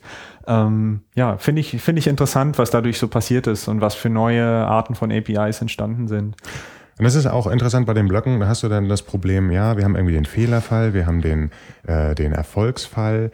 Wenn du sagst, du hast Hintergrund in Node, da hast du dann ja häufig immer so dieses Success und Error hintereinander, zwei verschiedene. Man kann Genau, jetzt aber auch ja. sagen, ich packe ein NS-Error mit in die Signatur des Blocks rein. Ja. Also auch da hat man verschiedene Varianten. Ja. Ich traue so ein bisschen hinterher, dass wir keine internen, anonymen äh, Klassen haben in Objective-C, so wie sie unter Java beispielsweise sind, beispielsweise sind Mhm. Ja. wo du sagen könntest, ich habe hier ein Delegate und das schreibe ich hier mal eben schnell hin, damit der gesamte State in einem Objekt drin hängt Mhm. und ich dann doch zwei separate Methoden habe. Aber ja, das ist lange her, dass ich Java angefasst habe. Ähm, das, in den meisten Meine- Fällen ist das auch sehr sperrig. Also Ja. da ist so ein Block schon echt angenehmer und das ist ja Ja. auch der Grund, warum jetzt ähm, äh, Java 8 auch Lambda-Expressions kann. Ja. Ähm, aber ähm, es ist halt irgendwie nicht ganz sauber, diesen Block jetzt da so zu haben. Aber ich glaube, das ist tatsächlich Mhm. Ja. mein Lieblingsding. auch die Syntax der Blocks ist ja nicht ganz einfach zu handhaben. Ich finde das. Schreiben schon okay, aber das Ähm, Deklarieren von so einem Typen ist krass. Ja, genau. Es ist jedes Mal so ein bisschen anders und auch da können wir was in die Shownotes tun. Gab es vor, vor, einiger Zeit mal einen ganz schönen Artikel, wo jemand geschrieben hat, wie diese Syntax entstanden ist. Mhm. Ähm, dann macht das total viel Sinn. Ne? Mhm. Ne? Man vergisst es natürlich ganz schnell wieder. Und es gibt auch diese Site mit diesem Namen, wo ich nicht weiß, ob man das auf einem deutschsprachigen Podcast aussprechen darf. Ähm, da kannst du dann einen Beep drüber setzen. Es gibt eine Site, die heißt fuckingblocksyntax.com. Und da ähm, sind alle, ist so ein Cheat Sheet. Die, also. Der besteht nur aus so fünf Zeilen in riesigen Buchstaben, wo so als Property, Property Declaration, äh, Method Argument und so, da sind die alle zusammengefasst. Ne? Da ähm, gucke ich öfter mal drauf, wenn ja. ich mal wieder vergessen habe, welche ich Reihenfolge das behaupte war. fast, dass ich das inzwischen in allen Fällen hinschreiben kann. Nicht schlecht. Glaube ich. Also ähm, wenn ja, schwierig wird es, wenn du so einen Block hast, der einen Block zurückgeben soll. Ja. Aber so diese Standardfälle, glaube ich, gehen inzwischen. Das ist der Objective-C 2.0 Black Belt sozusagen, den du dann ja. damit verdient hast. Kann ich äh, hier so ranmachen. Ähm, ja, warte, lass mich kurz mal gucken, was ich fragen wollte. Also abgesehen jetzt von diesen klassischen Fragen zum Ende. Äh, ja, nee, erstmal kommt jetzt ja natürlich, aber ah, man kann ja noch ganz viel machen mit Performance und Tracks, aber wir sind schon ziemlich weit fortgeschritten in ja. der Zeit. Hast du noch irgendwelche Dinge, die man sich unbedingt angucken sollte? Wir haben jetzt immer mal zwischendurch gesagt, das packen wir in die Show Notes. Gibt es irgendwie eine Standard- Referenz, die man mal lesen sollte, ein Buch oder so, das du empfehlen könntest zu dem Thema? Abgesehen jetzt von deinem Artikel. Ähm, also erste Anlaufstelle ist natürlich auch immer mal noch die Apple-Dokumentation. Mhm. Da gibt es ja auch einiges äh, Gutes, wo beschrieben wird, was ist denn eigentlich Delegation so, wie funktioniert das, mhm. äh, was sind Notifications, wie funktionieren die und so weiter. Ähm, hilft immer mal wieder auch in die äh, sozusagen in die Origin Originaldokumentation reinzugucken. Da findet man doch immer mal wieder das eine oder andere was man vielleicht sonst übersieht. Ähm, an Büchern zu dem Thema habe ich jetzt nicht zum Kopf, muss mhm. ich zugeben. Nö, ja. ähm, man findet natürlich viel im Netz. Gerade in letzter Zeit gab es ja auch viele Blogposts bezüglich äh, Notifications, KVO und natürlich auch in der letzten Objective-C.io Ausgabe hat Daniel noch einen Artikel über KVO und besonders auch KVC geschrieben, mhm. was ja so ein bisschen der weiß nicht, ob der kleine Bruder oder der große Bruder von KVO ist, ähm, womit man auch ganz viel spannende Sachen machen kann. Ähm, das können wir auf jeden Fall noch verlinken. Ähm, ja, ansonsten zu den Design Patterns insgesamt hast du ja schon angesprochen, gibt es das Buch Gang of Four von ja, Gang of Four. 95 ähm, oder so, aber das ist, ist halt auch ziemlich lange, lange her, dass ich das wirklich gelesen habe. Ähm, hat jetzt, ist natürlich sehr allgemein erstmal. Ich finde und, ganz ähm, im Gegenteil, ich finde, es ist ziemlich speziell auf die Eigenarten von C und Smalltalk. Also man sieht halt da schon tatsächlich, wo die Autoren äh, ihr Wissen mm. oder ihre Erfahrungen gesammelt haben. Das stimmt, ja.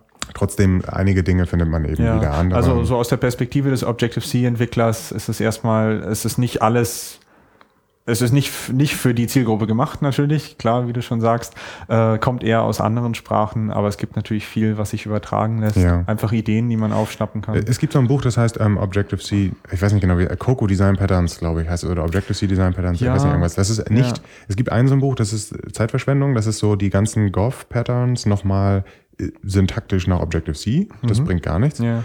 Und ähm, dann gibt es halt dieses Coco Design Patterns, wo einfach zum Beispiel auch so eine, so eine Data Source mal genommen wird und dann erzählt wird, warum ist das so, warum macht das ja. Sinn. Und ich, das ist ein schönes Buch, mhm. wenn man also frisch da reinkommt. Mhm.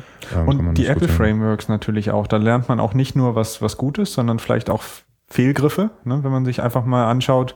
Oder müssen nicht unbedingt Fehlgriffe sein, aber gerade so diese historischen Wandlungen, die es ja. gibt, ne, NSURL Connection, NSURL Session, was äh, wie designt Apple die API heute anders als damals. Ja, genau. Auch unter, da kann man viel lernen. Unter der Annahme, dass sie äh, über in der dass alte APIs nicht so gut sind wie neue APIs, kann man halt auch mal sich die Release Notes angucken. Also wenn wir mhm. jetzt etwas, wenn wir Block-based hinzugefügt haben, wie sieht das dann aus? Genau. Ähm, unter der Annahme, dass das Block-based-Ding überlegen ist dem, äh, gegenüber dem Delegate-Fall, wäre das halt auch genau. eine ganz gute Lektüre. Es muss auch gar nicht unbedingt gut und schlecht sein, sondern man kann es auch einfach unter den äh, Umständen der Zeit sehen, mhm. ne, wann die Klassen, wann diese APIs entwickelt wurden und vielleicht auch, was die Zielgruppe war. NSUL Connection war ja auch sowas, was so im, im Kontext von Safari und sowas entstanden ist, ähm, wo man einfach ganz, was ein ganz anderer Anwendungsfall ist als der App-Entwickler, der klassischerweise eine JSON-API, so eine REST-API mhm. aufrufen will oder so. Mhm. Und ähm,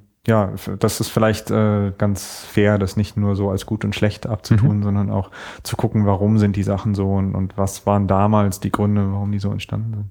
Aber man lernt viel dabei. Ja, die Schwierigkeit, wenn man einfach nur sagt, guck dir einfach mal allen Quellcode der Welt an, ähm, ist halt, wer nimmt diese Bewertung vor? Also Ja. woher weiß ich jetzt, dass das gut oder schlecht ist? Das, Ja. das ist etwas, was einem eigentlich auch erst über die Zeit, wenn man mal verschiedene Sachen auch wirklich gemacht hat, Genau, merkt. Das ja. ist immer schwierig. Also Das stimmt. ja, aber ist ja immer so, ne? Genau. Äh, gut, dann äh, komme ich zu der Frage, äh, was du denkst, ähm, was im letzten Jahr die beste Verbesserung für uns Entwickler war. Die beste Ja, also Verbesserung. im iOS, also ganz allgemein. Ich höre ziemlich häufig iOS 7 ist ganz toll, aber vielleicht auch eher aus Coding-Sicht, vielleicht auch aus, ich weiß nicht, also was hat dir im letzten Jahr, ich meine, für dich ist es jetzt ja, du hast ja gesagt, du hast jetzt erst in diesem Jahr wieder dich da so richtig reingedacht. Ja, na, so, es war so Herbst letztes Jahr. Ja. Ähm, ja, insofern habe ich jetzt da gar nicht so den, den historischen Überblick, vielleicht, weil ich damals, weil ich vor letztem Herbst gar nicht so intensiv damit gearbeitet habe. Ähm, Vielleicht aus was Sicht. ich, was ich sehr, was ich interessant fand im letzten Jahr, hat bestimmt schon ein bisschen vorher angefangen, ist einfach ein unglaubliches Wachstum in der iOS-Entwickler-Community. Ja. Ähm, auch einfach in der, in der Art und Weise, wie da kommuniziert wird. Und, und CocoaPods ist ein gutes, ist ein Ja. gutes Beispielprojekt, ob man es jetzt liebt oder hasst, aber es ist einfach so ein Zeichen dafür, dass da ganz viel Leben in der Community drin ist, ganz viel Code-Austausch stattfindet, ganz viel Bereitschaft einfach auch da ist, Wissen zu teilen, Wissen auszutauschen und so. Und ich finde, da hat sich im letzten Jahr einfach ganz viel getan, wo auch außerhalb ähm, außerhalb der Apple-Blase sozusagen der unmittelbaren Umgebung vom Apple einfach ganz viel äh, Leben entstanden ist in dieser Entwickler-Community äh, und wo eben auch ganz viel Aktivität entstanden ist, einfach Dinge in die Hand zu nehmen und Probleme, die man hat, wo Apple vielleicht keine äh, Lösung zur Verfügung stellt, ähm, ja, eigene Dinge zu machen, Ja, und auch nicht Lösungen nur, zu entwickeln. nicht nur, dass so. Leute sich irgendwie lieb haben und sich treffen und über irgendwas reden, sondern es sind ja wirklich Dinge zum Anfassen entstanden, Tools, die uns in der täglichen Absolut, Arbeit helfen. ja, genau. Und das ist schon stark. Da wurde halt auch einfach Infrastruktur geschaffen, Ja. um halt das zu erleichtern. Ne? Und, und da wird, da gibt's natürlich auch, das heißt nicht immer gleich, da ist alles gut, was es Mhm. da gibt, oder alles schlecht oder so, aber es ist einfach eine unglaubliche Veränderung passiert und das ist, glaube ich, eine total gute Sache, dass es da, dass es viel offener wird und, und viel mehr Open Source Contributions einfach gibt und äh, ja, sehr viel Leben einfach drin ist. Das Okay. finde ich ganz positiv in der Entwicklung. Und in die Zukunft gerichtet, was wünschst du dir denn fürs nächste Jahr? Was wünsche ich mir? So ähm, von den Frameworks und von den APIs von iOS insgesamt oder so ganz allgemein? Ja, Also, aber nur Ähm, eins. ich darf mir nur eins von denen aussuchen. Das ist eine schwierige Frage. Ich, ich wünsche mir sehr, dass, ähm, um da so ein bisschen vielleicht auf diesen iOS 7 Aspekt zurückzukommen, ich wünsche mir sehr, dass iOS 7 so der, der Anfang war von einer Kette von Releases eigentlich, wo, wo einfach wieder Innovationen stattfindet, wo Dinge verändert werden, wo sie mutig sind und wo sie Dinge probieren und, und ich finde iOS 7 war einfach so ein Einschnitt, jetzt ich rede gar nicht vom visuellen auch nur, sondern insgesamt, wo ganz, ganz viel passiert ist, wo einfach sehr viel Mut auch drin war, zu sagen, wir machen einen Cut und wir nehmen auch in Kauf, dass vielleicht nicht alles perfekt ist, wenn wir es shippen, weil wir die Zeit nicht mehr haben. Ja, aber wir reden jetzt ja vom Ähm, nächsten Jahr. Genau, und ich würde mir wünschen, dass es so ein bisschen weitergeht, dass nicht iOS 7 so ein einmaliges Ding war, so wir machen jetzt einmal Redesign und einmal neu definieren, sondern dass man eben natürlich nicht radikal jedes Jahr alles verändert, aber dass man eben einfach, dass die Plattform nicht zu sehr stagniert, auch im Vergleich zu anderen, ähm, zu anderen Plattformen, wo ja ähm, Ganz viel ähm, Abwärtskompatibilität, wo ganz viel, so. ja, genau. Und ich glaube, da gibt es ein großes Potenzial, wenn man da einfach in großen Schritten vorangeht und, und nicht zu sehr, nicht zu konservativ ist. Also bestimmtes Maß ist immer gut, aber ähm, wo man eben einfach diese, das, was, wir, was jetzt angefangen wurde mit iOS 7, einfach mutig weitertreibt und da auch mal äh, radikale Schritte macht Ja. und äh, intern gerade es gibt ja es gibt ja noch viele Baustellen die kennt ja, ja kennt ja, jeder Inter-App Kommunikation Filesysteme Ah, und was es ja, alles Inter-App, gibt also das wäre wirklich, wirklich gut. es gibt viele Baustellen und wenn man da einfach wirklich das vorantreibt und einfach diesen Geist von iOS 7 Mut Mut zur Lücke und äh, die Plattform vorwärts pushen das wünsche ich mir fürs nächste Jahr ja? Gut, äh, wenn man jetzt mit dir in Kontakt treten möchte, vielleicht nochmal das eine oder andere nachfragen möchte, kann man dich erreichen? Bist du bei Twitter? Wie erreicht man dich? Genau, auf, auf Twitter ist vielleicht das Allereinfachste, Ad Florian Kugler. Mhm. Ganz einfach mein Name durchgeschrieben. Ähm, ansonsten findet man auch auf meiner Homepage floriankugler.com ist meine E-Mail-Adresse drauf, wenn es mal irgendwas ähm, längeres gibt als 140 Zeichen. Äh, mein GitHub-Account ist verlinkt. Und ansonsten äh, gibt natürlich Objective-C.io, Objective-C.io klingt vielleicht dann doch besser, ähm, wo wir jeden Monat eine neue Ausgabe veröffentlichen und auch immer tolle Beiträge aus der Community kriegen. Ähm, da findet im Moment so der Großteil meines äh, meiner Aktivität im Hinblick auf Artikel schreiben und einfach technische Artikel äh, publizieren statt. Das ist ja. ein ganz tolles Magazin, kann ich nur empfehlen. Vielen Dank, Florian, für deine Zeit. Danke für die Einladung.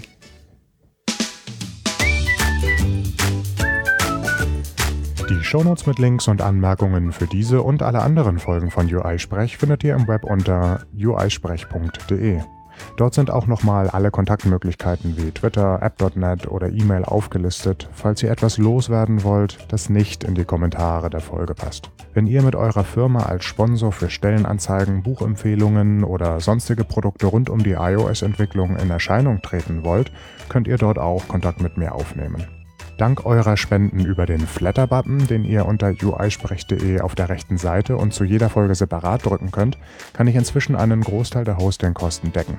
Einige von euch koppeln Flatter mit dem Podcast-Player auf dem iPhone, sodass nach dem Hören automatisch gespendet wird. Das finde ich auch ziemlich cool. Danke dafür. Wenn euch der Podcast gefällt und ihr das Projekt unterstützen wollt, ohne Geld auszugeben, dann schreibt doch eine Bewertung bei iTunes oder empfehlt den Podcast auf Twitter und nennt dabei at UIsprech. So, das war's für diese Folge. Bis in zwei Wochen.